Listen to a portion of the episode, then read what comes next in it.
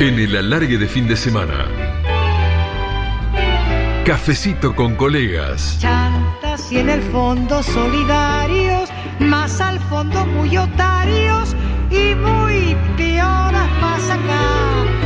Vamos, aprendamos pronto el tomo de asumirnos como somos o no somos nunca más. Y hoy vamos a charlar con un periodista por vocación, formación y herencia. Vamos a compartir el cafecito con colegas con Guillermo Poggi. Él tiene un gran recorrido en los medios, hijo del inolvidable Carlos Poggi, que fue un maestro de la pluma, la palabra y la vida. A Guillermo lo podemos escuchar por las mañanas, de lunes a viernes en La cien con Guido Casca, ver de quince a diecisiete en F trescientos sesenta de E S P N, ahí somos compañeritos, y también en las transmisiones de Fox Sports Premium y de E S P N. Bienvenido, Guille, querido, gracias por bancar los trapos a esta hora, cuarenta y dos minutos pasaron de la una de la madrugada. ¿Cómo va, amigo? ¿Qué haces, Leo? ¿Cómo va? ¿Cómo están? ¿Cómo estás? Vos sos muy del café, con amigos, eh, sí. lo, lo tomás... Eh, ese momento de manera muy particular, para charlar, para hablar del laburo, de la cotidianeidad, de nuestro trabajo, para compartir momentos con amigos. Vos sos muy del café. Muy del café, fanático y, y fundamentalmente para eso, ¿no? Para, para charlar. También tomo, puedo tomar un café solo eh, para empezar el día o para, para alguna cosa o después de comer, pero... me gusta conversar con, con un café, es la bebida que más tomo, así que sí, eh, siempre la previa de los programas, tomamos un café, durante el programa lo tomamos un café, así que me acompaña siempre, todo el día. Eh, estamos compartiendo el cafecito con colegas, con Guillermo Poggi, vamos a hablar de su recorrido, del periodismo, de fútbol, de los medios en general, de la radio que tanto nos apasiona en particular. Guise, ¿cuándo te diste cuenta de que querías ser periodista? Mirá, eh, la verdad que puntualmente en, sobre el final del secundario. Yo hasta cuarto año tenía más una idea de estudiar arquitectura, estaba más orientado a la arquitectura, eh, sin demasiado motivo más que, que, que esa idea, porque no, no tenía una cuestión familiar atrás y, y, y me sentía muy muy habilidosa para, para o para dibujar o para o para ese tipo de cosas, pero pero sentí que era una carrera que me traía, que me gustaba, eh, pero bueno, ya cuando entré el quinto año del secundario empecé a pensar el periodismo más que como una cuestión de, de mi familia, como una cuestión que no podía darse. Eh, yo siempre siempre acompañé a mi a mi viejo a, a las coberturas o a las redacciones y bueno, evidentemente ahí en algún momento eso es un clic y ya cuando estaba promediando el quinto año decidí que iba, que iba a probar. Eh, lo único que me dijo mi viejo es que no. Él había estudiado periodismo en el círculo, en el círculo de periodistas deportivos, pero me, me lo dijo más como, como una sugerencia, pero más como una, te diría que una, una orden penal de que estudie la carrera de periodismo, no periodismo deportivo, y bueno, después viese si me gustaba y qué, qué parte del periodismo me gustaba, así que eso hice, estudié, estudié periodismo general y bueno, después sí, siempre trabajé en deportes, eso sí. Eh, muchos colegas que nos están escuchando, les agradecemos. Martín Castilla no duerme. Martín Castilla no, no ve, ve y escucha todo el tipo. Pero ese sí que es bueno, ¿eh? Ese es bueno de verdad. Ese es bueno de verdad. No es como nosotros. No, tiene el oficio, es crack, ese es bueno, es bueno, ¿qué va a hacer? Y aparte un gran tipo, gran compañero. Le mandamos un gran abrazo. Si podemos. Eh, eh, a Omar Cuello también, que fue compañero uh, tuyo en Radio Rivadavia, en la oral, sí. Claro, en la oral deportiva. ¿Cómo se dio tu... Una gran voz. La, el, claro, hincha de la Lepra, un tipo sí, también muy muy apasionado, muy apasionado muy. por la profesión. Y que si no, no puede trabajar de esto. Y sí, es cierto, es cierto, es un es un laburo vocacional eh, el nuestro.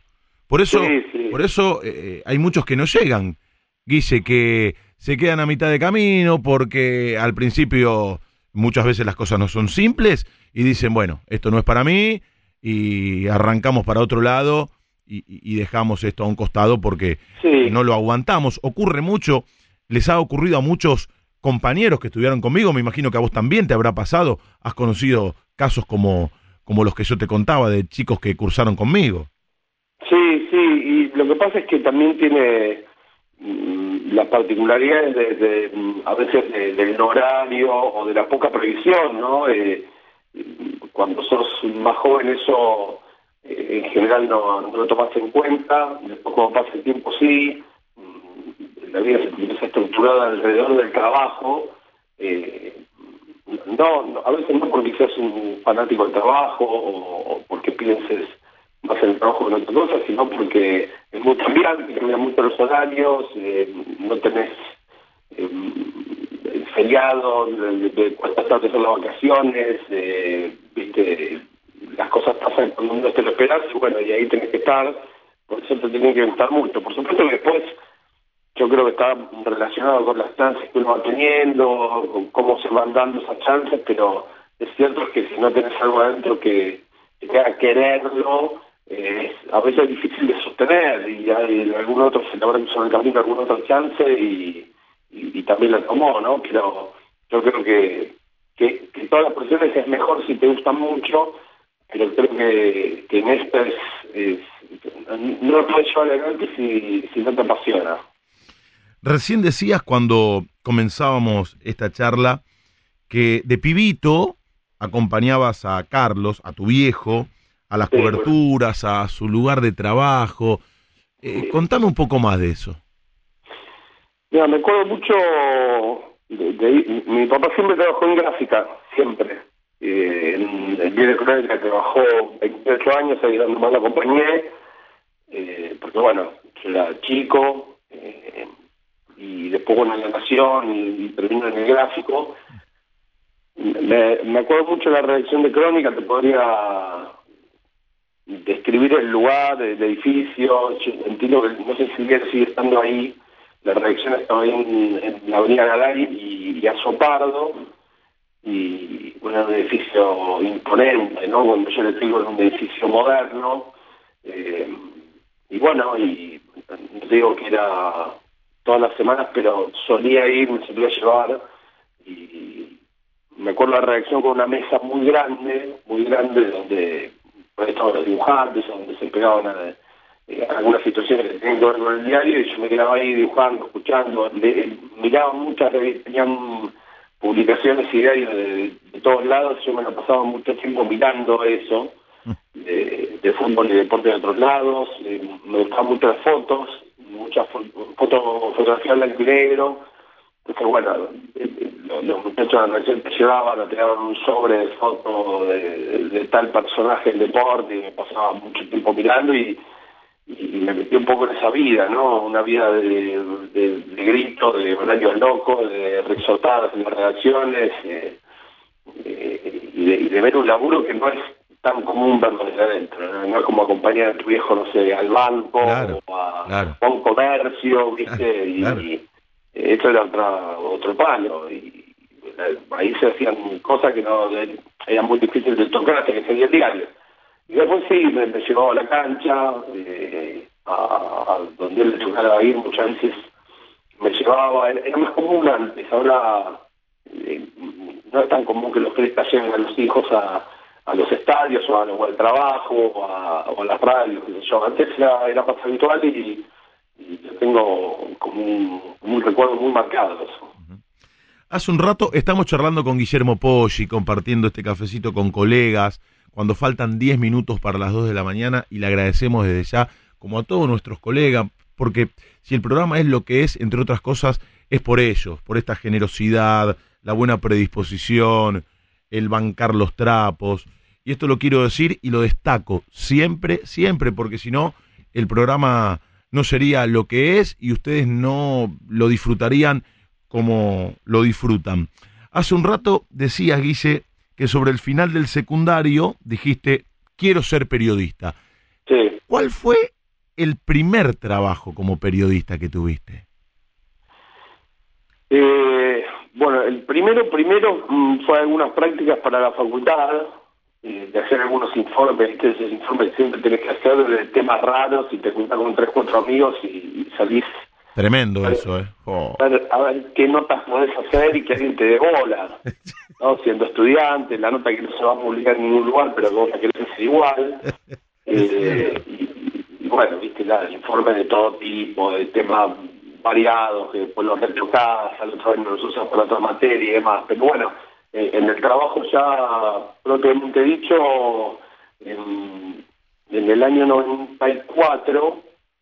en Radio Rivadavia, eh, mi viejo me avisa que eh, estaba, iba, iban a hacer como una prueba de cronistas, iban, iban a entrar cronistas, eh, y bueno, que él me, me decía, mirá, andá, andá, habla tal persona y fíjate cómo es la cosa.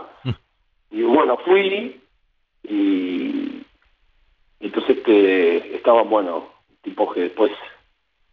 Yo escuchaba la radio, yo también escuchaba, en ese momento eh, Muñoz ya no estaba, ya había fallecido, pero bueno, la Oral Deportiva seguía teniendo esa marca, mi viejo la escuchaba bastante, yo reconozco que era, era más de escuchar eh, eh, a Víctor Hugo, ah, eh, primero en Radio Argentina, después en Continental, eh, y, y, y tenía más, más metidos adentro a, a toda la banda de Víctor Hugo, claro. El propio Víctor Hugo, al Carlos Poggi, claro. A Apo, a El Chavo, Julio Ricardo, eh, Julio, claro.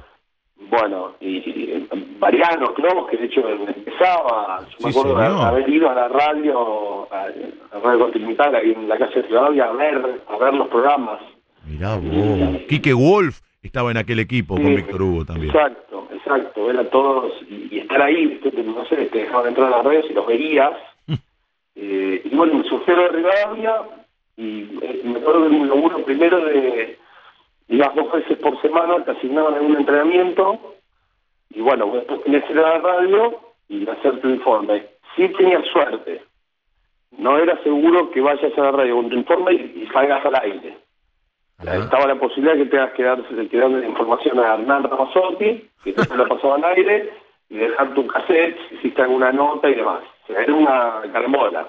Si te tocaba, ibas al aire. Si en no, es, no. En esa época, el que manejaba deportes en Radio Rivadavia era Cherquis Bialo.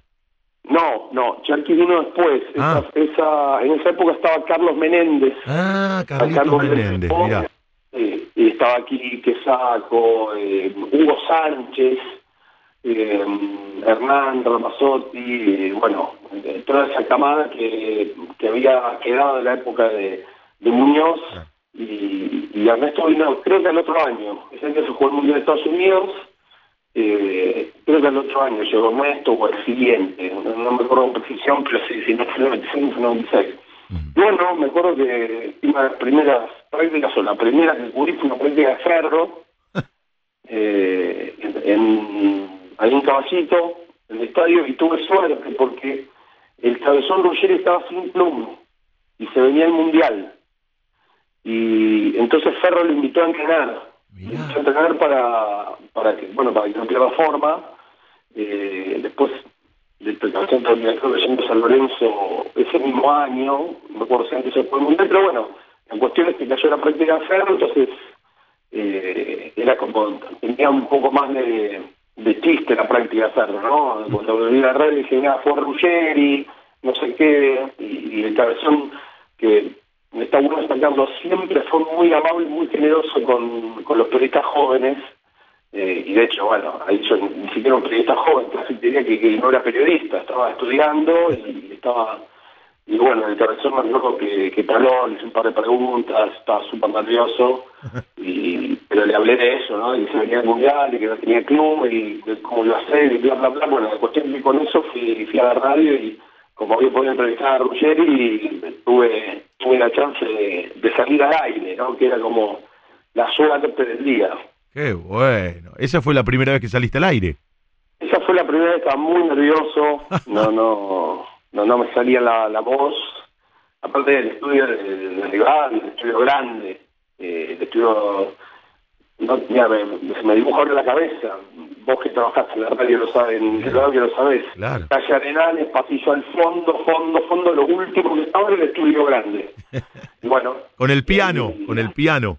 Con el piano, el piano. El sillón. Todo, está, la, el sillón ahí en el, en el costado. Eh, y, y viste, qué sé yo, ahí te tiembla todo.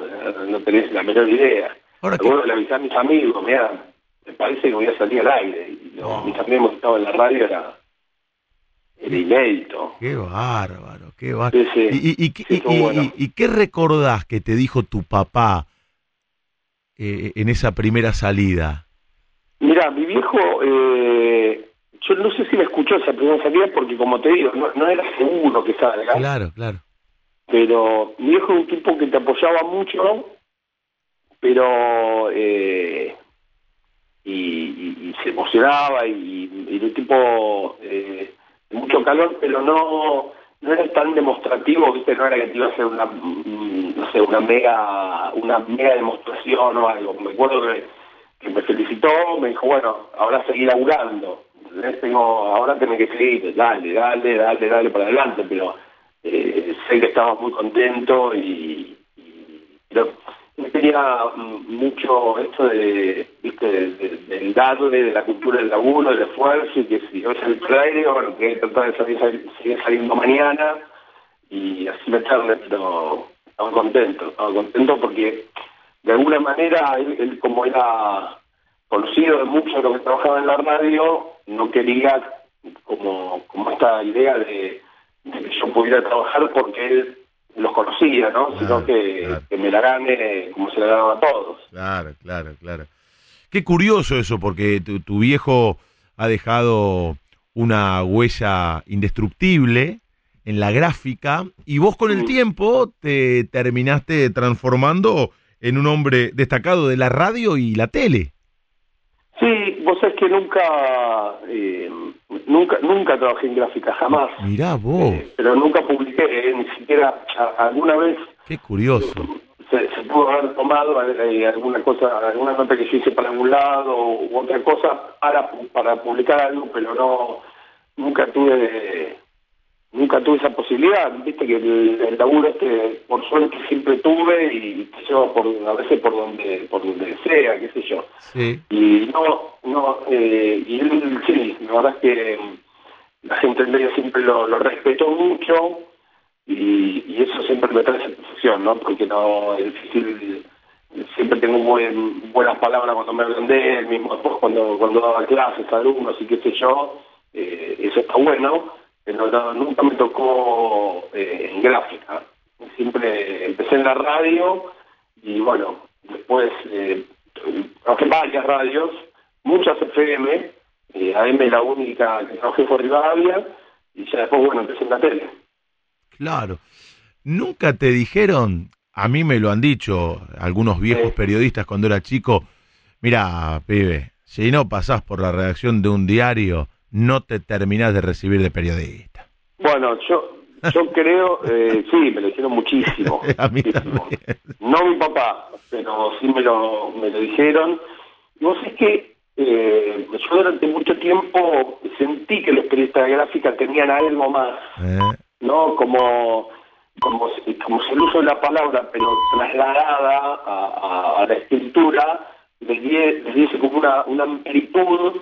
Eh, mental mayor, ¿sí? o, o, o para la descripción, eh, o, o para la precisión en el relato. Eh, de hecho, bueno, tu laburo encima es, es, es eh, relatar, pero todos los periodistas yo creo que que, nos, que que de alguna manera hacemos gráfica porque todos nos escribimos cosas, nos preparamos cosas, eh, viste, cuando uno sale a preparar, no sé, un partido, una entrevista, lo que fuera, te documentás de una manera que, que bueno, que, que de alguna manera también estás en gráfica, ¿no? Uh-huh. Pero sí, me lo dijeron mucho y, y yo durante muchos años sentí que como que era cierto de alguna manera, ¿entendés? Como que tenías que pasar por ese por ese lugar del periodismo para, para realmente poder decirte periodista, pero después, eh, qué sé yo, si uno hace su laburo con... Con, con rigurosidad y con respeto, no, no necesitas ninguna otra cosa más que eso para, para poder destacarte.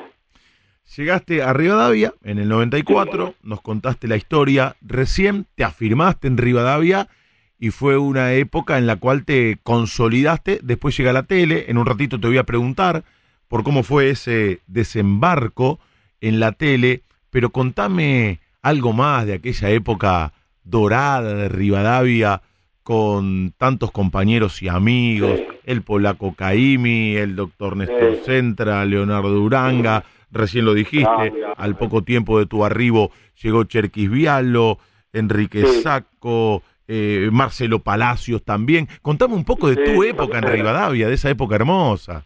Marcelo, me acuerdo mucho, porque él también eh, vino, bueno, él vino de, de tantas radios, ¿no? Yo Marcelo lo conocí, yo cubriendo los encuentros de San Lorenzo, donde de hecho conocí a Gustavo también, a Gustavo López, ah. eh, éramos una banda de más o menos nosotros cuarenta y seis, pero entre los que ahora tenemos cuarenta y cinco a cincuenta y ahí, eh, viste, nos movíamos por, por los entrenamientos. Antes el, la cantidad de periodistas era menor, ¿no? Eh, hoy hubo una práctica y hay muchísimo, antes pensaba que estaban los de las radios, algunos de los diarios y listo, para contar. Entonces Eh, Marcelo después eh, llegó a Rivadavia en una época en la que además Diego volvió a Boca y, y Marcelo cubría Boca, lo recuerdo mucho, porque además eh, al poco, como te decía antes, ¿no? Cuando vino Cherquis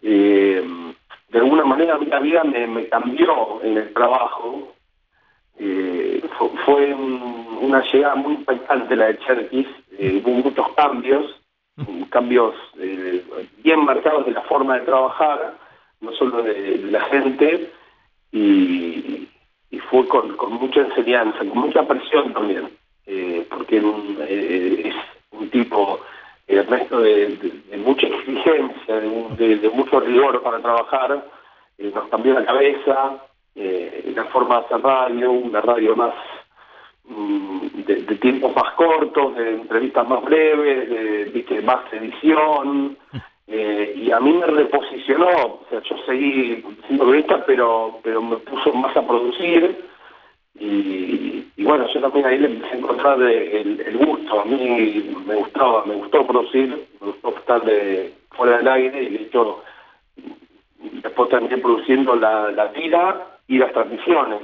Entonces pasé, o sea, en un momento de rabia dejé de, de, de ser cronista y, y me encargaba sobre la producción, y todo eso con Cherquis eh, fue, fue muy rico, pero a la vez muy eh, un tipo muy, muy exigente para trabajar. Y debe ser... Guille, claro, claro. Un pibe, un pibito. Eh, Guille, y, y debió ¿Eso? hacer bravo aquello, ¿no? Pasar de hacer aire a sí. estar en la producción, más allá de que ahora... Tal vez, y creo que sí, por lo que se desprende de tus palabras, lo valores y comprendas sí, que fue muy importante para tu sentí, crecimiento. En, en ese momento debió haber sido bravo, ¿no? Sí, sí, lo sentí como un... Lo, no, no lo entendí como después pude ver algunas cosas, eh, pero lo sentí en ese momento como un retroceso. ¿Entendés? Claro, claro. Como, claro. Bueno, viene Cherquis, hay cambios. Yo que estaba en la calle, no, ahora voy a voy a adentro. Sí. No, no, no lo veía como, como una posibilidad de crecimiento en otro lugar, lo vi como un retroceso. Si bien no dejé la calle totalmente, pues sí, porque bueno, me empezó a ir como bien en, en producción, eh, o, o no sé si bien, pero digo, la, la estructura de producción me requería más. Claro. Pero en ese momento fue como un golpe, me acuerdo.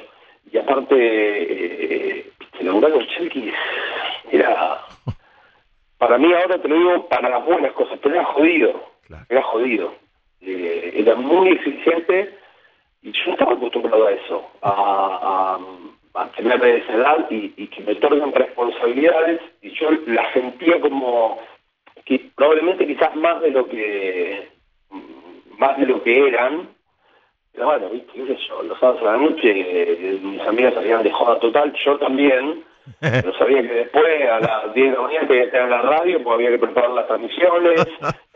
Me llamaba Cherquis y, viste, eh, era, era era significado, y aparte no podías, y con esto no podías, no podías desconocer un tema, no podías decir no sé, oh. Tenías que escuchar a la... Me acuerdo que me pasaba horas escuchando las otras radios, las otras radios, Mira. para ver qué hacían, qué no hacían, eh, por si me preguntaba, por ahí te testeaba, ¿viste? Sí, te testeaba sí. ahí. Eh, me parece que pasó tal cosa, y vos estabas en bolas total, no sabías en qué radio qué ha pasado, y ahí...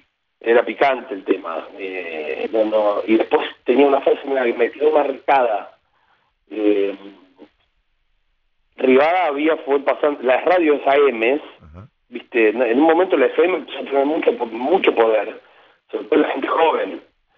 Eh, y yo escuché A M desde chico, no tengo esa costumbre. Escuché A M desde muy chico, me acuerdo, escuchaba a la tarde, escuchaba que empezó, escuché mucha radio A M de chico. Pero... Viste, en ese momento, qué sé yo, se hizo tal cosa, y, y él nos hacía escuchar mucho también Rivadavia, desde la mañana, porque él tenía una frase que nunca me olvidé, que era, hay que escuchar la radio en la que trabajás.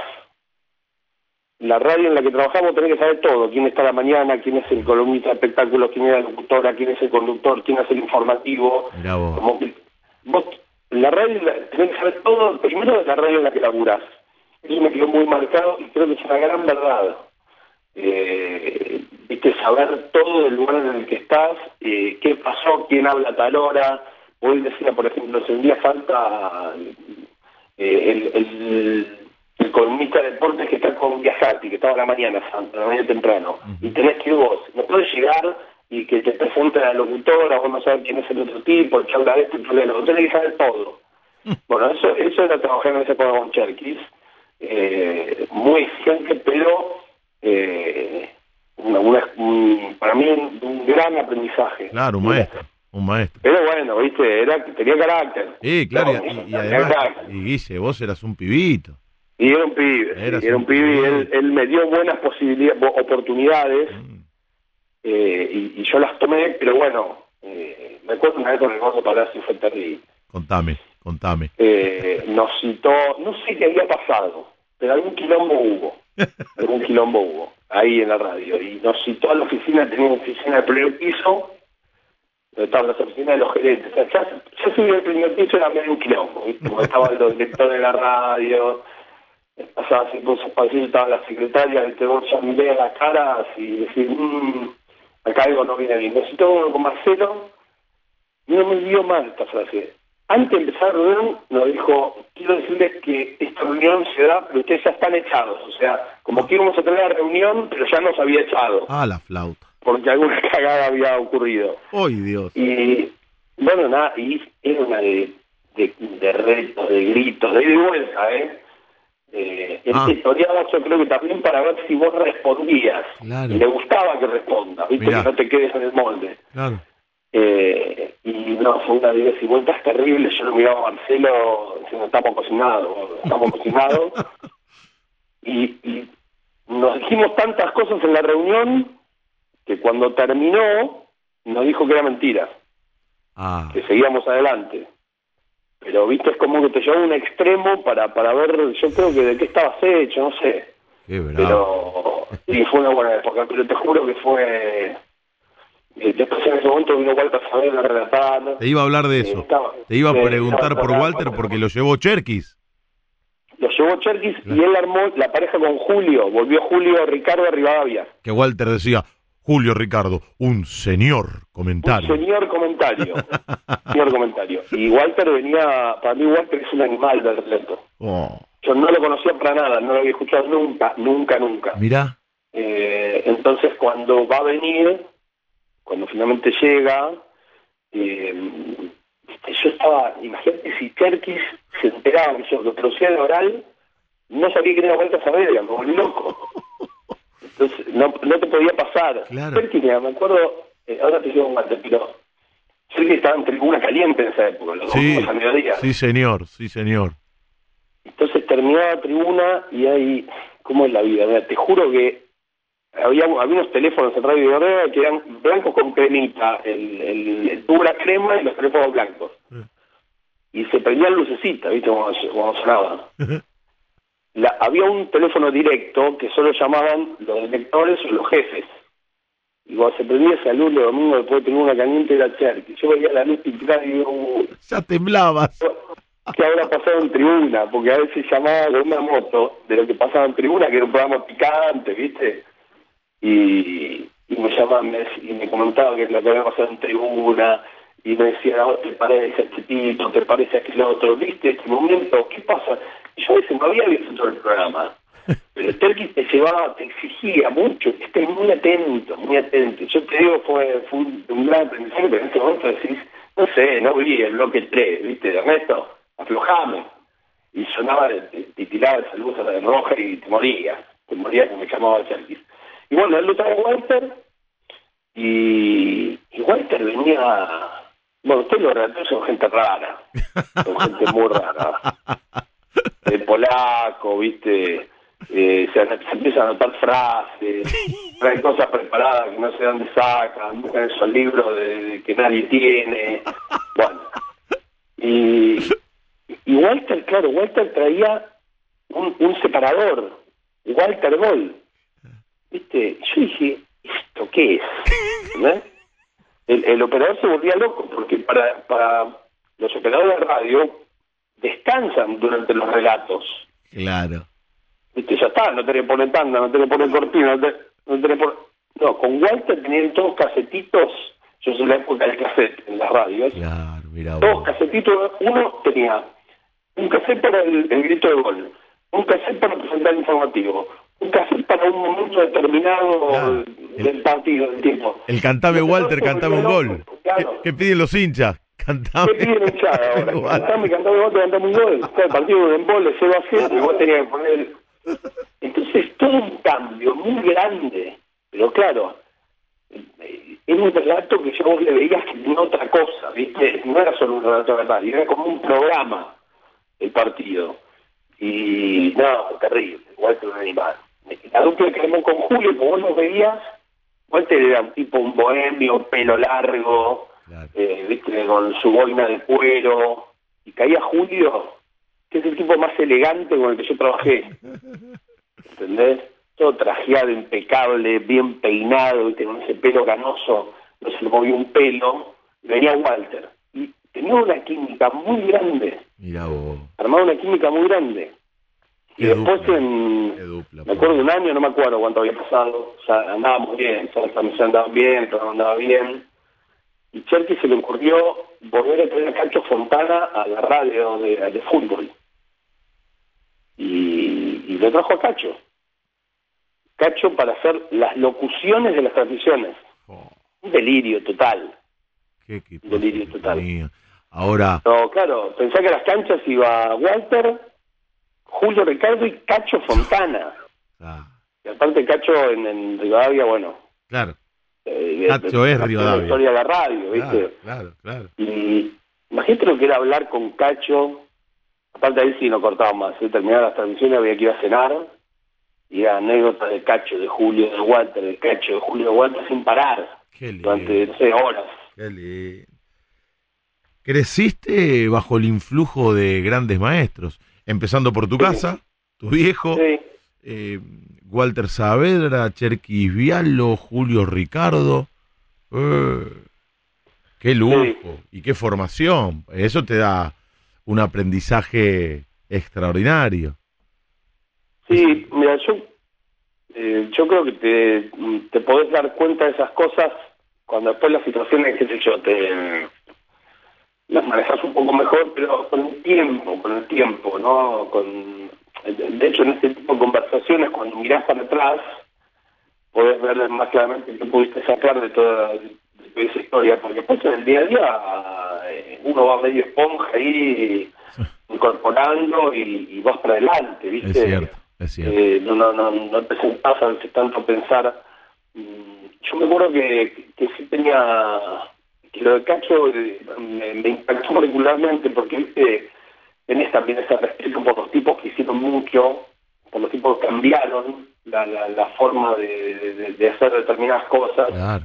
Eh, y esa radio, viste, entre Cacho, Larrea y bueno, mismo Carrizo, que yo no, no, no lo vi, pero eh, son tipos que, que armaron un desastre en el medio. Eh. Entonces, eh, eso sí fue impactante, pero sí, me, me fui nutriendo de eso, qué sé yo, hablaba también, no, conmigo no tanto de logros, sino de cosas que pasaban en el trabajo, no, no, no era eso estar delante una indicación de haz esto así o haz esto asá, eh, te, te dejaba como que te resuelvas.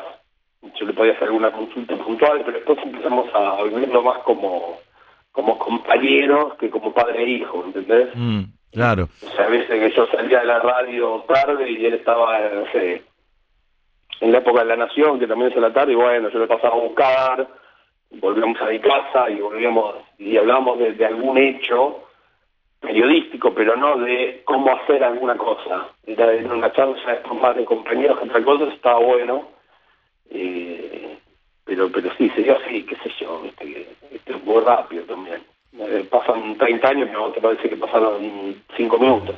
Y por eso está tan bueno compartir este cafecito con ustedes, que tienen la buena predisposición de contarnos sus historias, y porque hacemos un recorrido, y muchas veces está bueno mirar para atrás, sí, porque uno puede valorar también todo lo que hubo que recorrer para llegar al lugar que hoy eh, se ocupa. En tu caso, un lugar de privilegio merecido, pero después de mucho esfuerzo, de privilegio en los medios. Estamos charlando con Guillermo Poggi, les agradecemos a tantos amigos y colegas, Nicolás Clementoni.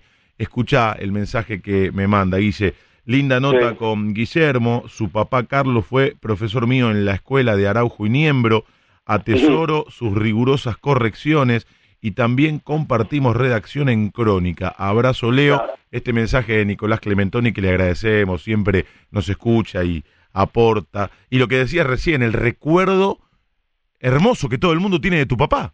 Sí, sí, sí, sí, por suerte sí. O sea, es que eso sí me pasa, eh, de, de que me escribo mucho, mucha gente que fue alumna de mi viejo.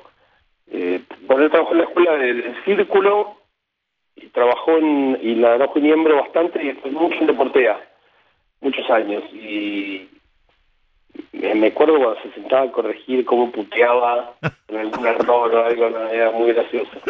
Eh, aparte daba, daba primero, ¿viste? Los pibes entraban a la carrera, y entonces bueno, obviamente te falta un montón, pero lo hacía con medio cabreado pero con mucho cariño. Mm. Eh, sí, me acuerdo mucho de esa época también. Eh, qué sé yo, son muchos años. Eh, en, en medio estuvo gente muy valiosa. Eh, yo después creo que la, la expansión del medio hizo que también haya gente más valiosa, y, y también, viste, hay, hay de todo, porque empieza a, a expandirse hacia muchos lados, y es una carrera muy atractiva. A veces también le perdés el, el... Yo creo que le podés... A, a veces la formación eh, llega después que la posibilidad de trabajar, eh, y, y te tenés que ir haciendo, entonces mientras trabajar se puede ser más complicado, pero bueno, qué sé yo, no, hay de todo, de todo, y, y entre tantas opciones a veces las cosas pierden un poco de calidad, otras veces pierden un poco de rigor, pero bueno, qué sé yo, se va acomodando. Me llegan datos y aportes, más allá de Exacto. los de nuestros productores, de amigos y colegas que están escuchando.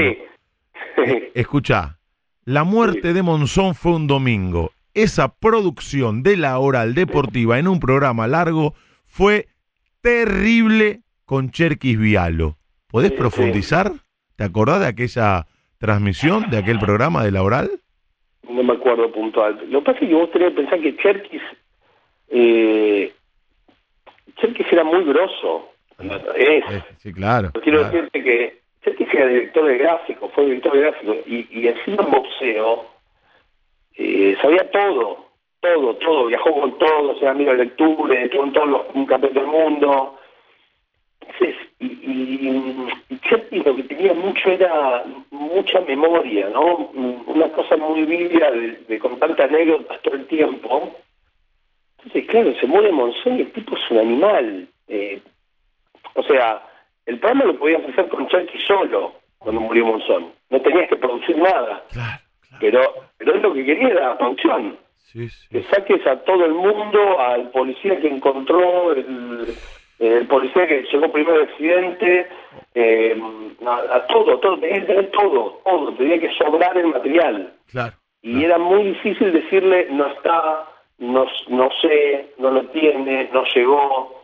Pensá, digo, en un mundo con muy poco celular. Claro, claro. Na, nada, te diría, nada. Claro. Con una, con una internet muy rudimentaria, que la radio no teníamos prácticamente. Eh, viste, el ingenio, usarlo a full, llamar a las radios del interior, a las canas, a, a los eh, a, la, a los juzgados, a la, todo, llamar, llamar, llamar, meterle mano al teléfono, no no, no había el audio en WhatsApp, eh, era otro mundo, era, era diferente trabajar, no sé si más complicado, pero diferente seguro. Y, y, y me acuerdo también, sorry que me voy a la nota de Monzón, pero me hiciste acordar porque... ¿Vos te acordás el, en la Copa América del noventa y nueve, en Uruguay, uh-huh. hay un hecho de, de muerte para un par de hinchas argentinos? Sí, lo recuerdo, claro. Eh, fue, fue muy duro, muy dramático. Sí, sí. Eh, y Cherquis eso lo, lo agarró muy profundamente. Eh, hicimos medio una investigación, ¿sí? Dentro del oral, más investigación policial que, que otra cosa. Me acuerdo mucho de eso porque teníamos, me acuerdo yo yendo a una remisería, a mí una remisería que había trasladado uno de los chicos involucrada, una remisería que estaba en la zona, no sé si en la zona de Olivos o por ahí, viste, era, te pedía mucho trabajo de campo, andar a la remisería, hablar con los remiseros, llamar a este tipo, hacer, hacer. Eh, y ahora que me, que no hablas como de grandes producciones en esa época, me acuerdo mucho de eso, ¿no? Y, y después terminamos haciendo informes muy, muy largos. Eh, con muchos testimonios, por eso te decía que cambió un poco eh, ese momento de, de la radio, sobre todo en Rivadavia, porque eh, dejaba de querer notas en vivo, ¿viste? Esas notas en vivo de la radio que se estiran, o que, viste, en un momento que no sé qué preguntar y nadie está diciendo nada, mm. él odiaba eso, odiaba, a veces tenemos que implorarle que él, que el conductor del programa, haga una nota en vivo él. Mm. ¿Entendés? Como que, Ernesto, vos tenés que hablar con tal tipo. No, no, usted, usted tiene que hablar con tal tipo. Entonces uno le ah, me importa, dice un pavo boludez, de acá tenemos que editar a la gente corto, rápido, pam, pam, pam. Y bueno, no, no, eh, yo te digo, esto de Paysandú fue terrible, o sea, sí, sí, lo inauguramos sí. desde todos los aspectos posibles. El que habla es Guillermo Poggi, que está compartiendo el cafecito con colegas con nosotros en la trasnoche de Radio La Red.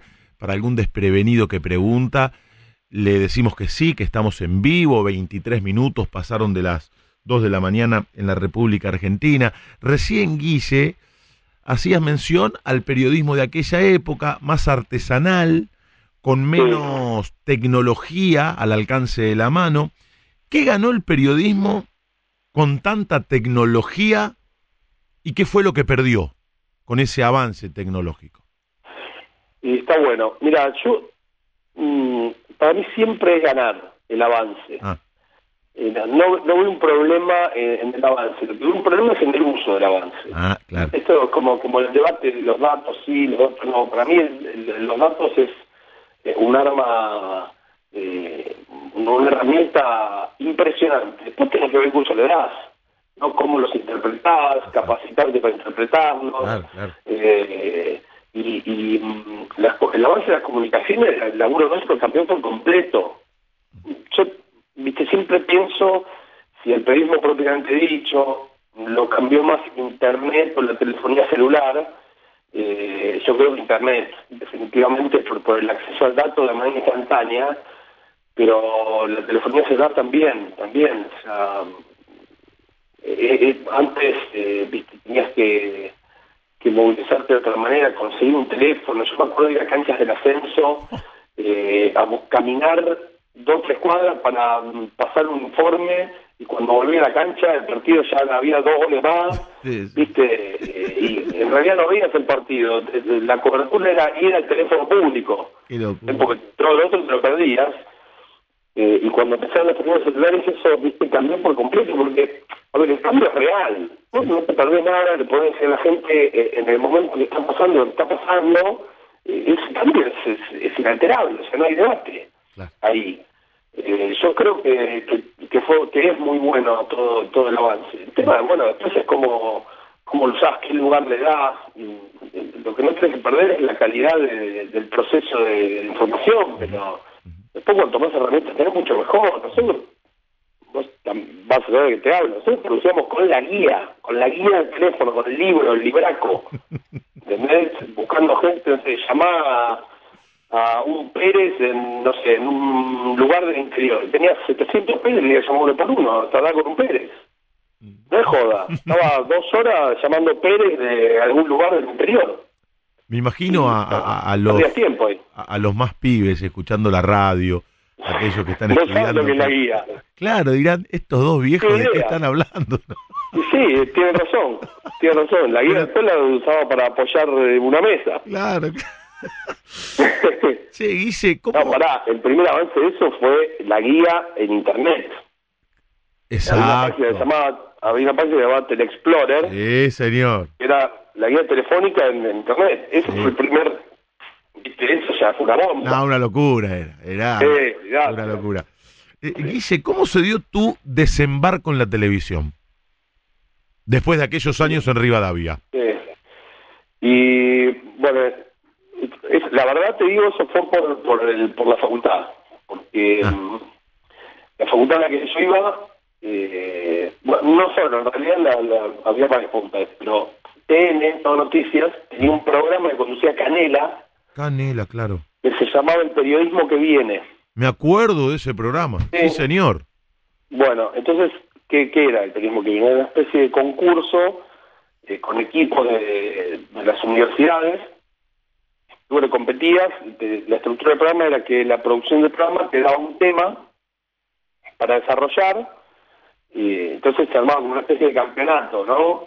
Eh, vos te enfrentabas, no sé, tu universidad con la con otra, te daban un tema cada uno, después vos ibas a entrar, exponías lo que habías hecho, había un jurado, y el jurado establecía, bueno, ganó tal universidad, entonces ibas avanzando, y el premio final, el premio por salir campeón, era una pasantía de tres meses en T N, para todos los integrantes de, de ese equipo. En ese momento, Miguel Muñazki, el periodista, Miguel Muñazki, era el director de la carrera de periodismo donde yo estudiaba, en la Universidad de Belgrano, y bueno, me seleccionó a mí, a... yo, yo trabajaba en Rivadavia, ¿eh? eh y... Claro, vos laburabas en Rivadavia. Sí, yo trabajaba en claro. Rivadavia. A, a mí, a dos amigos más y a dos compañeras, que una de hecho era la hija de Enrique Llamas. Mirá, Enrique vos. Llamas Madriaga, que era compañía mía, y bueno, se eligió, y, y bueno, nada, fuimos pasando y ganamos, ganamos y entramos. Y, y me tocó, entré a, en el noventa y siete, en el seis de enero del noventa y siete, entré a T N por primera vez. Me tocó, como fueron, digamos, dos amigos, mi querido amigo Fernando Bailati, que ha ido del colegio conmigo, a la facultad conmigo, somos amigos, eh, nos dijeron, bueno, qué horarios teníamos disponibles. Yo, mi amigo no laburaba, así que tenía todo el día.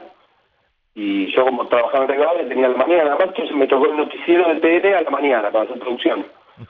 Eh, noti no de deportes, ¿no? Del noticiero, en general. Uh-huh. Y, y bueno, y así empecé. Y bueno, en esos tres meses me fue bien, eh, aprendí un montón, mucho, y, y bueno, me dejaron un, un contrato más, digamos, otros tres meses.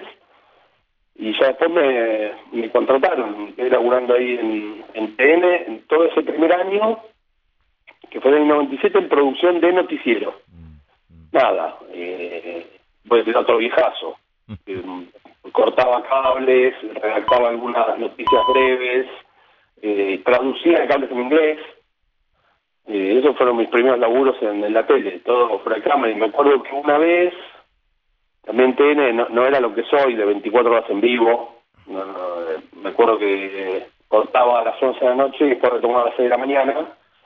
Y, y bueno, y después me, me, me acuerdo que una vez, lo primero así destacado, me dejaron hacer un flash, un flash a las nueve de la mañana, un flash de noticias, que nada, se sentaba un presentador, leía los títulos y daba alguna información de último momento.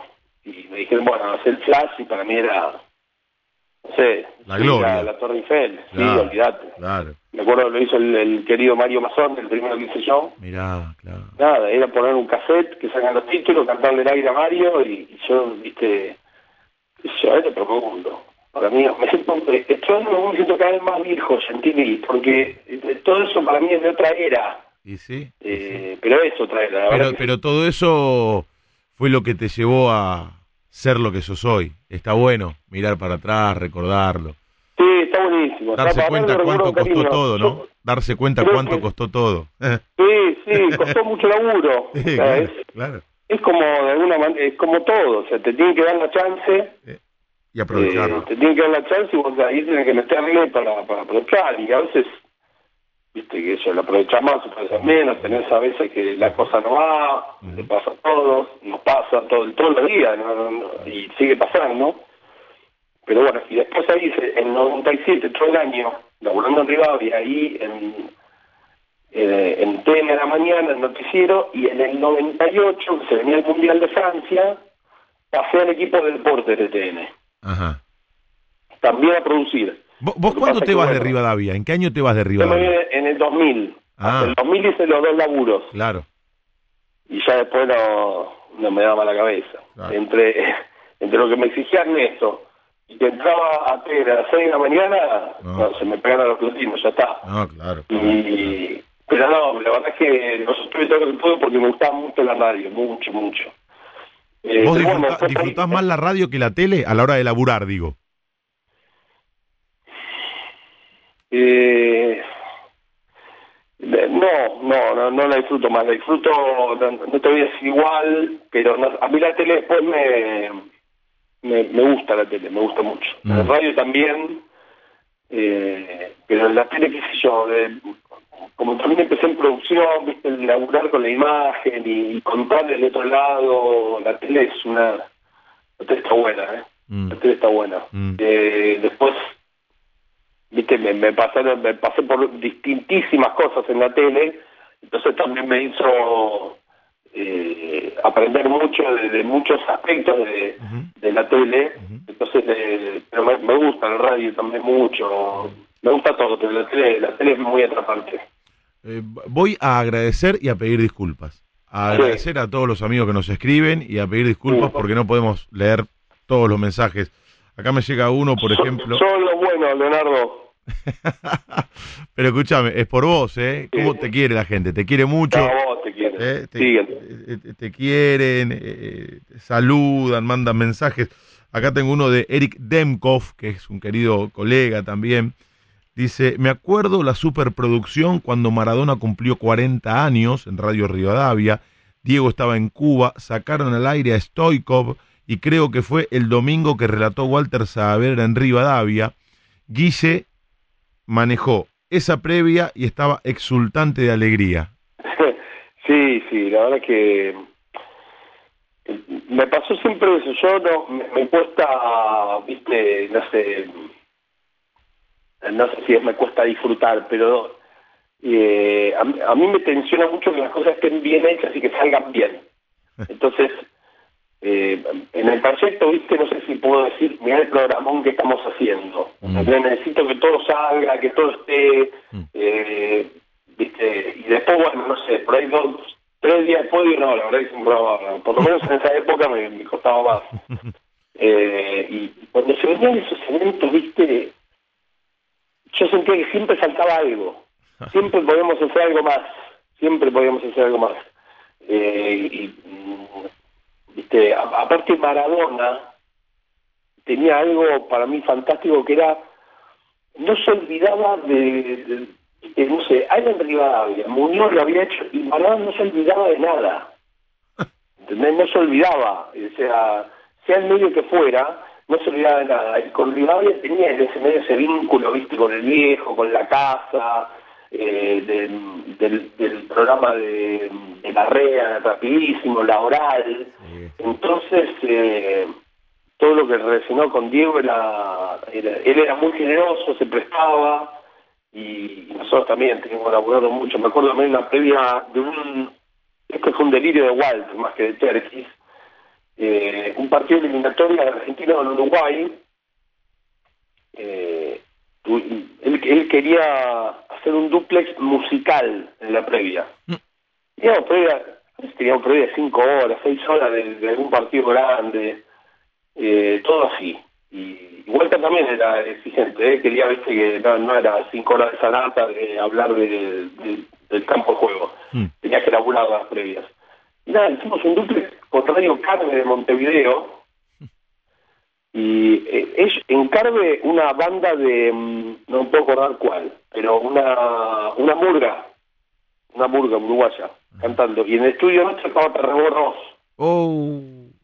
Oh. Eh, nada, armar ese duplex, viste, un quilombo. No, no es como ahora, todo era más complicado de comunicaciones. Primero que se escuche el duplex, eh, la, la murga, ya en Uruguay había varios músicos, por eso los técnicos de Radio Carmen se querían matar.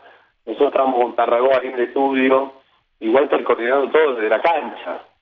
Eh, qué sé yo, ¿no? Un quilombo. Qué linda pero bueno, sabía. Mucha, sí, sí, está bueno. Mucha gente se acuerda, porque en T N dejaste tu marca. Y, entonces tuve dieciocho años. dieciocho años en, y dejaste... en el noventa y ocho pasé al equipo de deportes y, bueno, y me quedé ahí hasta el dos mil quince. Y hubo programas de culto y mucha gente, sí, como mi amigo Fernando de Ballester, por ejemplo, recuerda, sí, sí, a T N Deportivo, La Patria Deportiva con Sergio Uf. Hendler. Sí. Programas que marcaron marcaron un quiebre en T N y en la gente. Sí. Y en la gente. Sí, sí. Mira, eh, la verdad que sí. Um, este deportivo para mí era... O sea, nosotros matábamos por el programa. Eh, qué bueno, no, qué bueno. No, es no para el título, el es para el título. Eh. Si fuera gráfica pero, esto, eh, ya tendría el título. Yo. La verdad te digo, nunca sentí eh, esa cosa de la camiseta que te dicen los futbolistas. Eh, Como el T N Deportivo. deportivo Sí, o como con Rivadavia también, porque bueno, fue un inicio, pero el deportivo, te juro que era, para nosotros era la vida, la vida, la vida, no nos podía faltar nada, eh, esta cosa que se armó con el ascenso, de que viste, poníamos el, un, un, el único programa de, de, de un medio grande que estaba, y en todas las canchas veías las paredes del ascenso pintadas con... Increíble. Con, tele, con gracias, con teledeportivo. Los hinchas, los eh, hinchas llevaban banderas hinchas, para agradecerles. Sí, porque, eh, viste, todos sabían que iban a tener su gol en el programa. O sea, el hincha de Muñoz sabía que iba a estar su gol. El hincha de Platense, todos, todos sabían que iba a estar su gol. Eh, el de excursionistas también. No, todo el discurso, por supuesto, pero eh, juro, Leo, que... Bueno, el teléfono es el invento de Juan Yankelevich, que hoy está en E S P N, ajá, claro, eh, con nosotros, eh, y bueno, y en esa primera época con, con Sergito, con Juan Pablo Vázquez, con Pablo Ferreira, oh, eh, viste, Pablito, que también está en E S P N ahora. Pablito está con nosotros, mm. eh, se, se, se mataba por tener todo, todo. Juan también, Juan Yankelevich, un animal. Yo lo que aprendí laburando con él, mm. también muy riguroso, muy del detalle, viste, el detalle de conseguir. Yo me acuerdo una vez, cambió todo mucho. Eh, Caniggia bajó a la Atalanta, en Bérgamo. Mm. Puede ser el noventa y ocho, ¿eh? Puede ser el noventa y ocho. Pero no me acuerdo, la verdad que lo estoy tirando por medio por la aproximación. Mm. Debuta y hace un gol. Bueno. Eh, acá no se televisaban todos los partidos de Atalanta, nada. Y Juan me pide, tenemos que conseguir el gol de Caniggia. Creo que había debutado, no, eh, ponerle en Serie A. Había debutado en la Copa Italia, en un partido, en una cancha chica, andás a ver en qué ciudad. Bueno, ¿viste? Y... No, tuve que llamar a un canal de, de esa localidad, no me entendían, hablaban italiano, bla, bla, bla. La cuestión es que el cassette con el gol de Caniggia me lo mandaron por correo y tardó seis días. Bueno, al sexto día llaman de, de la guardia de Canal trece y dicen, hay un casero, así, así, van abajo a buscarlo, y le digo, Juan, Juan, llegó el gol de Caniggia. Seis días después. Hay que ponerlo, me dice. Digo, pero ¿cómo vamos a poner en noticia un gol que pasó hace seis días? Me dice, ¿vos lo viste? No, no lo vi. ¿Lo viste en algún otro canal? No lo vi. Hay que ponerlo. Mirá. Bueno, lo pusimos, pero ¿entendés lo que lo que perdió todo? Sí, claro. Ahora el gol lo tenés en el teléfono en el momento que ocurre. En el teléfono, claro. Sí, en el teléfono. Claro. Y yo esperé seis días un cassette. Eh, y, y después, bueno, lo que tenía que tener deportivo era que además de... Éramos muy fuertes en el ascenso, pero también éramos era muy raro, ¿eh? esto esto no había, esto realmente no había. Muy fuerte es el fútbol internacional, porque Juan había armado una red de, de periodistas argentinos que vivían en Europa, que grababan los programas de resúmenes de todas las ligas. Tenía un tipo en Francia, tenía un tipo en Italia, tenía un tipo... Y entonces nos mandaban, los lunes llegaban, en los vuelos de aerolíneas argentinas, llegaban los cassettes.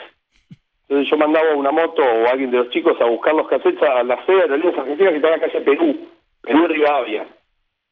Eh, me acuerdo, porque hasta ahí yo a buscarlos. Perú dos es el número, el número dos de la calle Perú es aerolíneas. Entonces llegaban los cassettes, lo vamos recopilando, y los sábados a la mañana poníamos todos los goles de todas las ligas de Europa, estoy hablando del noventa y ocho, noventa y nueve, ¿eh? Eh, como previa a la fecha que se iniciaba ese fin de semana, ¿entendés? Poníamos el resumen de todas las ligas, pero habíamos dado goles de, no sé, de Bélgica, cuando...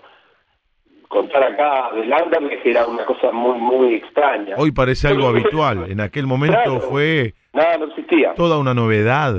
Por eso yo creo que la gente tiene ese recuerdo claro, del T N deportivo. Claro, claro, claro. Por, por esas cosas, ¿no? Uh-huh. Después sí, las coberturas grandes sí, estuvo en todos lados. Eh, ya en el Mundial noventa y ocho hizo una cobertura enorme, enorme, uh-huh. muy linda. Pero yo creo que esas cosas del ascenso y del fútbol internacional eran la marca de ese, de ese programa. Uh-huh. Eh, vamos a hablar un poco de fútbol. ¿Cuáles fueron los mejores equipos que viste y los mejores jugadores? Eh, la memoria no es para nada lo mío, Leito. Pero... O los que seguís viendo. Yo de los que vi acá en la Argentina... ¿Qué sé yo? A, a, a mí como relator, por ejemplo, Ortega era un desafío. Sí, sí. Para mí relatarlo era un desafío porque nunca sabía con lo que el tipo iba a salir. Entonces no podías ni pestañear. Por ejemplo, digo, como para ayudarte, a lo mejor sí, sí. eso te dispara Mira, yo te digo, a, a, a acá, algo. Yo, yo soy... Eh, a mí me gusta Bielsa porque Newell me pareció un equipo descomunal. Ah, mirá. El Newell de, de Bielsa. Sí, sí, descomunal, descomunal, sí. descomunal. Era un equipo que eh, tenía futbolistas jóvenes, sí. eh, rápidos, que atacaban todas las canchas, eh, que hacían muchos goles, que le hacían pocos. Eh, me pareció un equipo descomunal y su figura me impactó en esa época, pero a través del equipo, ¿eh? Uh-huh. eh Viste, con el chupetín eh, y el, y el pullover gris al costado del banco... Uh-huh. Me parecía, eh, el Newell me parecía un equipo descomunal, eh, toda la era de Bielsa. Y por eso, eh, y después recuerdo jugadores de, de esa época, que no solo de Newell's, después, sí, yo creo que Ortega fue... Yo el, el mejor jugador que vi, sacando a Maradona y a, y a Messi de los argentinos, fue Riquelme. Mira. Riquelme me parece... un animal, no eh, después la Bruja Verón me parece también un fuera de serie total, total. Eh, yo siempre tuve debilidad por Batistuta y por Caniggia, pero más una cuestión de hincha de la selección ahí, eh. Mm, mm. Caniggia aún, Caniggia más que Bati. Eh, si bien Bati era espectacular, Caniggia me pareció una, una cosa de loco, pero Riquelme, Melón, eh, Paula Aymar. Claro. Son, son jugadores que a mí me parecieron de, de una calidad inigualable. inigualable. Eh, me voy a olvidar varios, pero no, el burro también no tengo un animal. ¿Cuál, un fue, animal. ¿cuál, aparte, fue, sí. ¿Cuál fue la primera cobertura que hiciste en una cancha? ¿Te acordás? El primer partido que te tocó cubrir. Y no, no me acuerdo, pero me acuerdo una que fue... No, no fue de las primeras, pero fue... por importancia, la que, la que primero recuerdo fue, el, ¿te acordás la fecha de que San Lorenzo llegaba al campeonato de gimnasia? San Lorenzo concentraba en Rosario y gimnasia. Sí, claro, bueno, claro, claro. Yo, yo cubría el San Lorenzo, entonces fui a Rosario. Mirá. La transmisión central fue a La Plata, ¿sí? Eh, cuando, digamos, el, el redactor uno y todo... El, creo que se llamaba Walter, me parece, claro, La Plata, sí. Y nosotros fuimos a Rosario, creo que era Eduardo Luis, el otro, el relator que trabajaba en Rivadavia, que era rosarino. Sí, señor, sí, señor. Eduardo Luis. Y, y eso Esa fue una transmisión muy grande porque empezó muy temprano a la mañana y terminó muy tarde a la noche con el final de los partidos, y bueno, fue mi primera transmisión como muy importante. Claro, claro. Y por, por, por el final del campeonato, por cómo se dio, porque el partido nuestro terminó siendo el partido más importante. Claro. Y mira, ahora que, que, te, que lo recuerdo a través de tu pregunta, ese día, ahora con, con el recuerdo del querido Timoteo, eh, ese día cuando termina el partido, San Lorenzo festeja, entonces tenía la cancha, un bardo grande, pero todavía podíamos entrar a los vestuarios a trabajar. Bueno, yo entro al vestuario y estaba el Bambino hablando, eh, muy emocionado, el Bambi, viste, estaba sentado, me acuerdo, ahí en la cancha sentada en un banco, yo meto el micrófono para, para seguir con las preguntas, así que sé yo, y me avisan que estaba hablando Timoteo en La Plata, después de la derrota de Gimnasia. Bueno, y entonces eh, me decían que los intentemos cruzar, viste, al Bambino con Timoteo, después del título de San Lorenzo, y bueno, no sé cómo se dio, apareció un técnico, me tiró los auriculares, y yo le digo al Bambino, Bambino, está Timoteo. Yo no sabía que estaba pasando en La Plata, si el, el Gustavo Sacanino, el periodista nuestro en La Plata. Claro, el amigo Sacanino. Que era un animal, sí, un animal total. Un crack. Yo no sabía si, si Gustavo iba a poner, poner a Timoteo, pero bueno, me tiré el lance. El clavo los auriculares al Bambino, y ahí cuando justo el Bambino nos saludó a Timoteo, ahí también se me puso la piel de gallina, ¿viste? Porque era oh. estaba buenísimo eso. Fuerte. O sea, los dos técnicos acaban de terminar el partido hablando, eh, eso está, estuvo bueno. Mm. Estuvo muy bueno, esa cobertura fue un golazo. Estamos charlando, compartiendo el cafecito con colegas en Radio La Red, en la trasnoche de Radio La Red, con mi amigo Guillermo Poggi. Recién hablaste de T N, de lo que significó para vos esa etapa en tu vida profesional, pero, como dice Box Day, todo concluye al fin, nada puede escapar, y llegó ese día final y pasaba esto. Escuchá, escuchate. No me queda más por decir que gracias. Tuve todas las posibilidades del mundo de hacer lo que me gusta, de crecer, de estar en lugares que nunca pensé que iba a estar, mm. de trabajar en lugares que nunca pensé que iba a trabajar, conocer gente espectacular en todas las áreas del canal, eh, no solo en, en la redacción, eh, nuestros jefes, desde Carlos Delía para abajo, Ricardo Pipino, eh, desde otras áreas, la parte técnica, bueno, todos los técnicos. La verdad es que muchísima gente, son dieciocho años, casi la mitad de mi vida, porque tengo jóvenes cuarenta nada más, dos hijas, una mujer hermosa que me banca y me banca siempre, eh, y acá estoy, me voy a otro camino, dejo este que todavía no lo puedo creer, que estoy terminando en T N, voy a extrañar todo, todo lo que se les ocurra, desde la puerta de Lima hasta todos los pisos, el estudio, los debates, eh, y a estos compañeros míos que, bancados por Julián, que es nuestro jefe, Emi, Nico y todos, todos, Diego, Charo, eh, los que ya se fueron, Sergio, eh, Hernán, Marcelo, el Rifle, son tipos con los que me da mucho orgullo convivir, hacer lo que hacemos, eh, y lo hacemos con, con mucha pasión, ¿sí? Que eso es lo más importante, mejor a veces, peor en otras, pero con muchísima pasión. Yo les agradezco un montón. ¿Cuántos años hice, dijiste? dieciocho. Bueno, pero aparte hacer... te vas para mejorar. Sí, eso está buenísimo. Sí, sí, me voy a seguir, ¿no?, laburando de esto. Van a tener que padecerlo, pero en otra pantalla, eh, en otro canal, en un canal de deportes. Eh, así que por allá me verán. Eh, y dejo el mejor equipo periodístico de la Argentina, que es este, el de Artear, el de T N y el de Canal trece. ¿Qué te pasa, Guille, cuando revivís esto, cuando tremendo lo escuchás? Tremendo. Eh... Siento eso mismo, eh. La verdad te digo, eh, siento eso mismo, mmm, sobre todo cuando sos joven, viste, son muchos años, muchos años que había estado ahí en un canal enorme, enorme, que, que para mí fue una escuela. Yo aprendí mucho elaborando en T N, pero mucho, porque no, no digo que ahora los canales no lo sean, pero to, todo cambió mucho. Eh, yo en, en T N tuve jefes que me enseñaron a trabajar. No, no... No hay vuelta. O sea, tipos con los que lo que te decían vos sabías que estaba bien y que te iba a servir un montón, ¿entendés? Eh, y después tuve muy buenos, trabajé muy buenos eh, eh, equipos periodísticos, porque como como ves T N, Canal trece, ¿viste? El deporte es una, una página más. Nosotros en E S P N es todo, todo deporte.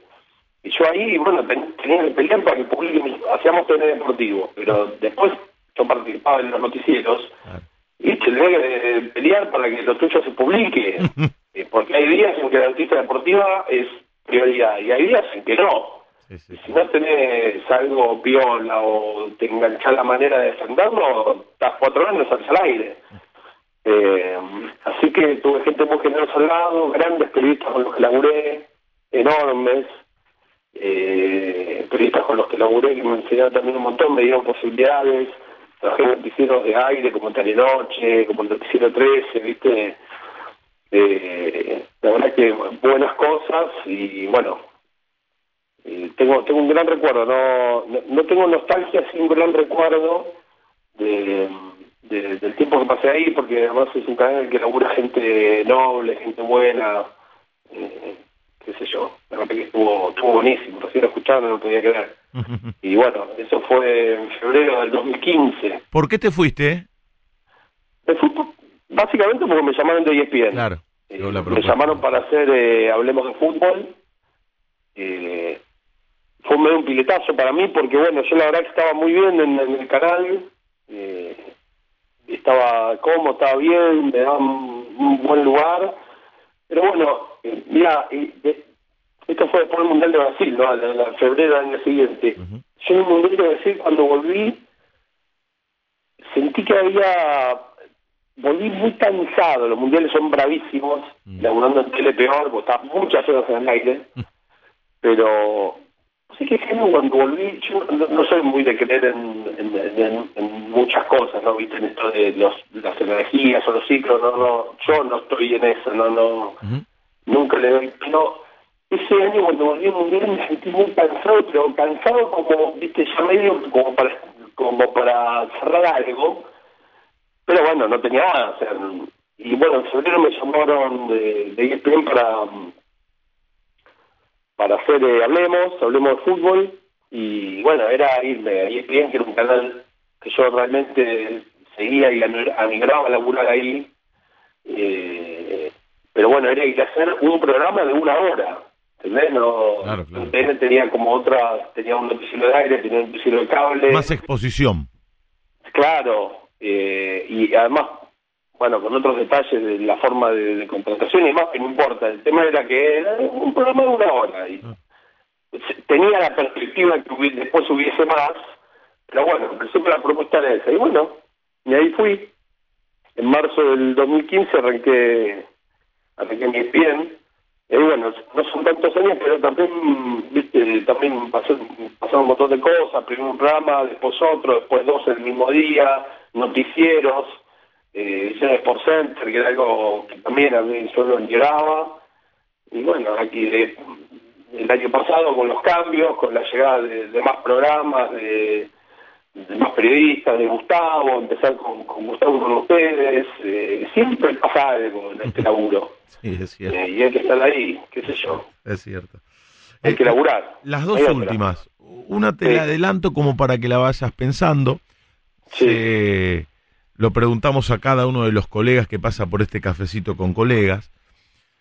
El mejor equipo de todos los tiempos para transmitir fútbol por radio, te lo adelanto, en un rato sí. me lo vas a decir. Pero el relator... ¿Que hubo o tengo que armar? Ah, para transmitir. Sí, sí. No, no está guacho, laburé con muchos relatores. Eh, bueno, por eso te, te lo anticipo. Te o estoy sea, dando una tiempo. Transmisión de radio, decís vos. Sí, de radio. Relator, sí. comentarista, dos campos de juego, un informativista y un locutor comercial, en un ratito. Escuchá, ¿tiene, tiene que haber trabajado, tengo que haber trabajado con ellos? No necesariamente.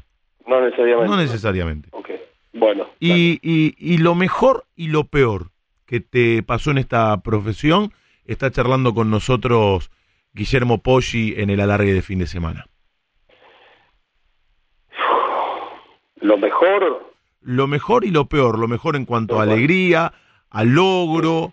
Y, y lo peor puede ser alguna frustración, algún desengaño, lo, lo algún mejor, desencanto. Lo mejor fueron las chances, las oportunidades, porque yo te iba a decir, lo mejor fue eh, los lugares a los que fui, eh, viste, fui, fui a lugares en los que yo no, no pensé que iba a estar trabajando, ¿no? Los mundiales, eh, Juegos Olímpicos, Juegos Olímpicos, a mí eso fue eh, algo que me, me marcó mucho, haber estado en dos Juegos Olímpicos. Eh, ¿En cuáles estuviste? Estuve en Londres y estuve en Río. Ah, mira. Y después, y mundiales, eh, hice Francia, hice Japón, eh, Alemania hacía la previa porque me volví por un tema personal, eh, hice Sudáfrica e hice Brasil. Pero, y esos dos Juegos Olímpicos. Y después, bueno, nada, estuve eh, en el Roland Garros, que acabo de ganar Coria, eso fue increíble, increíble. Eh, y eh, al otro año fui también, y bueno, y Nadal ganó el primero, que después ganó todos, y el, hubo cosas varias, pero ¿por qué te decían las oportunidades? Porque eh, las oportunidades me dieron la chance de estar en esos eventos y de entrevistarme con, con animales del deporte, ¿viste? Con, eh, con, con tipos que los ven por televisión y bueno, después tenerlos para entrevistarlos, ¿viste? Con ese desafío eh, fue lo mejor lejos, porque también te iba a decir, lo mejor fue la gente que conocí, conocí mucho, periodista excelente, buena gente, pero bueno, la verdad es que el otro eh, quizás me conmovió más. ¿Y qué hecho deportivo te conmovió sí. más de lo que te tocó cubrir? Eh... Mira, yo que yo eh, muchos, muchos me conmovieron. Eh, la entrada de Mandela a la previa de la final en Sudáfrica entre España y Holanda, eh, te la cuento y me pongo la piel de hace una hora. Bueno, eh, bueno. El tipo estaba muy frágil de salud ya, eh, y hacía mucho frío en Johannesburgo esa noche, mucho frío, pero fue igual. Fue igual, estaba la duda si iba a ir o no, y cuando entré al estadio, Leo, yo estaba lejos, el estadio, el Sol del City era enorme, yo estaba en una platea lejos, lo veía chiquitito, pero te juro que eh, esa, esa frase tan trillada, el imán de esas personalidades, bueno, se, yo vi un magnetismo que, que, que, que, que fue irrepetible, fue irrepetible. Eh, y aparte una ovación cerrada de todo el estadio, viste, conmovedora, eh, muy impactante. Y después, si algo más, a mí me, en los Juegos Olímpicos de Londres, los cien metros eh, llanos que ganó Wolf, mm. me parecieron una, una... Yo nunca había experimentado eso, ¿entendés? Había hecho partidos, partido de fútbol, partido de básquet, partido de, de tenis. Eh, esos son diez segundos en los que se para el mundo de verdad. Y es un rayo que pasa en esos diez segundos y te juro que verlo en vivo es eh, es, es increíble. ¿eh? El, el estadio es una caldera. Cuando está, cuando se ponen las marcas es un silencio de cementerio. Y cuando el marcador da el marcador, otra vez es un griterío y termina. ¿Entendés? El equipo está como un rayo y terminó. Y me pareció muy impresionante, muy conmovedor. ¿Y lo peor? Lo, lo, lo que te dolió, lo que te defraudó tal vez en este sí. largo recorrido? Y alguna chance que yo creí que me podría haber y no me dieron. Puede ser. Eh, cu- cuando cuando viste en los canales o en el precio yo había movimientos y decís, bueno, me toca a mí y se lo dan a otro. Eso lo puedo pensar, alguna frustración me pasó. Pero no, no... La verdad te digo, no, no, no, no recuerdo un momento de sufrimiento, de, de, de, de, como del dolor, pero por el laburo sí, ¿eh? Claro, después te puedo decir, claro. sí, como se fue tal persona, me dolió, esta situación me, me dolió, pero de, de trabajo en sí puede haber sido eso, no sé, sentir que yo estaba para para un, para un lugar en, en un noticiero y que y sentir que era mío y que, que se me vaya, claro, claro. vaya para otro. Uh-huh. Eh, eso también es como que te vas cerrando etapas y demás, pero después la verdad es que no, yo me siento un poco afortunado en el trabajo, eh, le metí, eh, le metí como loco y me va me va eh, normal, me va bien, soy agradecido, eh, pero pero qué sé yo, yo creo que eso, que tuve suerte, estuve siempre en buenos lugares, con buena gente y con buenas posibilidades. Y, y esta es la última, como te prometí. Sí. Te pido ahora sí que me armes el mejor... Muy jodido eso. Eh, eh. Bueno. Es muy jodido. Eh, bueno. Lo hacen todos. Un día me le dije que... al Chino Tapia, escuchá, que me arme el equipo ideal con los que fueron sus compañeros a lo largo del tiempo, y me armó un equipo casi de treinta jugadores. Dije, Chino, me estás haciendo trampa. Y me pasó con algún periodista también a la hora de armar la no, mejor no, transmisión. Mira, me dijo, bueno, para un tiempo este relator, para el otro tiempo otro relator, buena, elijo cuatro buena. comentaristas. No, pero me hacen trampa, no, así no. Mira, eh, yo voy... Eh, podés empezar por donde quieras, por el no, locutor no quiero... comercial, por donde quieras. Iba, iba a elegir todos que no laburaron conmigo para no tener lío, ¿viste? Porque... Y capaz que tenés líos igual. Claro, tenés líos igual. Vos Entonces... te reís, vos te reís. Una vez, un relator armó su equipo ideal y en sí. la semana, los increíble, esto que te cuento es increíble, lo llamó un comentarista que había trabajado con él para echarle en cara que no lo había elegido. Ah, es un delirio. Y me pidió, me pidió este relator, por favor, sí. que aclare al programa siguiente que también hubiese elegido para ese mejor equipo de radio para transmitir fútbol a tal comentarista, que fue el que le hizo el reclamo. Es una locura. Una locura, pero es un no, juego, viejo. No, yo iba a ser salomónico y, y iba a poner a todos que no trabajé, para no tener lío. Pero, por ejemplo, informatista, yo trabajé en el mejor, no lo dudo, que es Hernán Carlos Ramazzotti. Es grande. Pasó por este cafecito también, muy bien. Un animal, un animal. Hernán Ramazzotti, ya te tenemos digo, el informativo. Nada, eh. no, no había nada, absolutamente nada... No supiese. Y además se escucha, y seguramente debe estar escuchando porque es oyente del programa. Y, y, y buena gente total. Eh, un maestro, un tipo total, noble, sí, sabio y apasionado, sí, sí. ¿no? Apasionado. Muy apasionado, muy apasionado por el fútbol y por el cine. Un cinéfilo de aquellos. Total, sí, total, terrible cinéfilo. Sí, señor. Bueno, bueno ya tenemos él. El informativista. El relator, bien. Voy a poner uno con los que no trabajé no. porque quiero a muchos.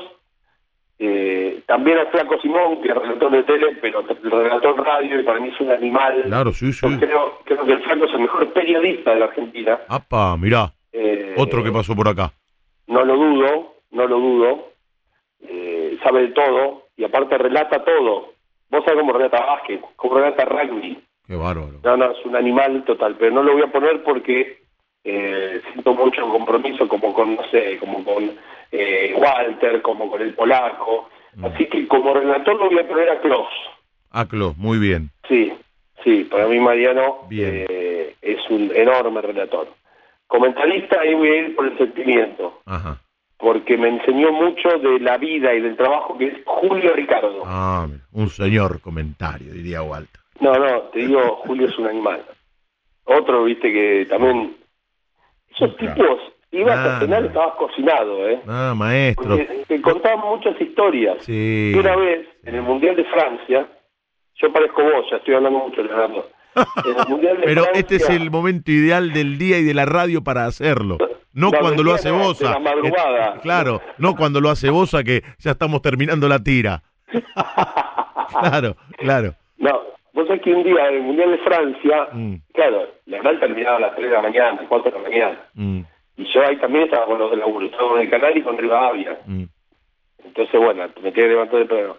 Julio, nada, terminamos de hablar, me decía, venía, vamos a caminar. Mm. Imagínate que quizás me llevaba a caminar por París. Me decía, quizás nunca más en tu vida tengas esta posibilidad. Ah. Estar a las cuatro de la mañana caminando por París. Y tenía razón, pero yo estaba liquidado. Claro. Julio, viste, te, te, te, era, vamos a cambiar, no paraba, tenía una energía, una energía, y para contarte cosas, anécdotas, lugar, viste, no, la verdad que Julio un, un animal, un crack. Qué lindo. Un crack. Después, viste, después profesionalmente algunos dirán, no, era mejor, era peor, tenía esto, tenía lo otro, pero un animal, un animal. Qué bueno, bueno qué linda historia. Clos, Clos, Julio, Julio Ricardo, Ricardo, Ramazzotti como informativista. Ramazzotti como informativista. Nos faltan dos campos de juego y el locutor comercial. Uh, el locutor comercial, yo trabajé con una bestia que se llamaba Eduardo Marino. Eh, yo también laburé con él, claro. No, no, no. El caño de Marino, uh. vos tenés la voz de Tweety al lado de Marino. No, una barbaridad, sí. Terrible, terrible. Sí, terrible. Sí, y aparte sí. se sabía los avisos, ¿viste? Yo le decía, mirá la carpeta. No, me decía, no voy. Le metía como loco. No, una bestia. Una bestia. Bueno, nos faltan, los, nos faltan los dos campos de juego nomás. Campo de juego, no sé, no sé que ahí es más complicado para ah, mí. Pero laburaste con muy buenos, che, en Rivadavia. Con, con muchísimos, con muchísimos. Vos laburaste con, con Marcelo Palacios, con el flaco Zagarzazu. Yo creo que el gordo fue muy bueno. Al gordo muy lo bueno. Eligieron varios, che, en esta sección, no, en este juego. Era bueno, era bueno, el gordo era bueno. Y sabes que hacía bien el gordo, muy buenas previas de su vestuario. Ah, claro. Viste, en la semana metía IVA y metí una nota grabada para la previa, que era buena, buena. No, el, el gordo le doy un vestuario. ¿Sabes a quién le voy a dar un vestuario? ¿A quién? Elaborando lo conozco ahora. Sí. Pero yo lo escuchaba de chico. Ah, a ver. No tan chico, espero que no se enoje. A ver. Pero yo lo escuchaba, eso quiero decir. Ah, el Cabo. Oh, bueno, otro muy elegido, che. Y lo que pasa es que, viste... Lo que pasa es que en ese momento Víctor Hugo tenía al Chau y a Román Yuch. Claro. Y eran dos vestuarios nah, de la puta madre. Ese equipo de Víctor Hugo. Eh, si te gusta la radio y si te gusta la M, nah. son, son vestuarios que no vas a olvidar. Claro, claro, porque nos marcaron. Y viste, el Chavo tenía algo que... Viste que todos los que trabajan en radio, o ustedes, los relatores sobre todo, que son delirantes, mm. y pero también en el campo de juego, busca su marca. Sí. Y sabes que me gustaba el Chavo, además que sabía, que informaba todo, mm. te tiraba fecha de nacimiento y lugar de los jugadores cuando daba la formación. Ah, claro. Y eso no, eh, me marcó, ¿entendés? Es, Yo es, lo es, recuerdo es, mucho eso. Es, es, es. O sea, no sé, de, de, de donde sea. Y te tiraba del lugar, del pueblo donde nació. Te juro que eso me marcó tanto, porque yo a veces voy por la ruta, yo, mi mujer y mis hijas no me dan pelota, pero paso por un lugar y lo reconozco a través del jugador, ¿entendés? El, eh... Eh, no y, sé, cuando... y, y el Chavo tiene que ver con eso. El Chavo tiene que ver con eso. El Chavo decía eso cuando daba, el, sí, cuando daba la formación de los equipos. Sí, sí, sí. Con el uno Cadorna de tal pueblo, de tal lugar, de tal ciudad. Y lo que significa para el habitante de ese pueblo, el orgullo claro, de que lo mencionen claro. en el Y vos, lugar. Con todo lo de Salto, eso que nombrás todo uh, el tiempo. Escuchame, escuchame. Ayer hizo sí. dos goles Augusto Lotti de Salto, a propósito. ¿Dónde es? De, de Salto. De Salto. ¿Y vos qué dirías? El saltense, el Augusto Lotti. La... Dio el salto. Bueno, pero cuando... cuando lo decía el Chavo, a mí me conmovía. ¿Viste? Sí, decía... y, y era algo novedoso. Era algo claro, novedoso. Era novedoso, era novedoso. No, no, no. A mí, para mí eso es importante. Cuando metés algo que no está muy escuchado, uh-huh. es bueno. Uh-huh. Es bueno. Guille, te mando un gran abrazo. Nos vamos a ver el lunes. Eh... Sí, yo sí, si, si, me, si me recupero. Eh, pará. Pero la mañana, la última vez, en un casamiento. Ah, está bien, pero falta todavía para el lunes. Este, después sí, de este sí, cafecito queda claro que has vivido y que tu vigencia en los medios no es casualidad, es fruto de la capacidad y el sacrificio a lo largo de tanto tiempo. Gracias por la buena predisposición y por la charla, Guille, querido. Gracias a vos, Leo, un placer, un gusto, un gusto compartir este año laburo. Eh, la verdad es que sos un, un, un gran profesional y, y sobre todo buena gente, que es lo mejor. Hicimos un lindo recorrido, ¿eh? Sí, sí, ¿Eh? ahora estuvo bueno. Ahora abrazo grande, Guille, que descanse. Gracias, Leo. Un abrazo para todos. Guillermo Poggi pasó por el cafecito con colegas de El Alargue de fin de semana de Radio La Red.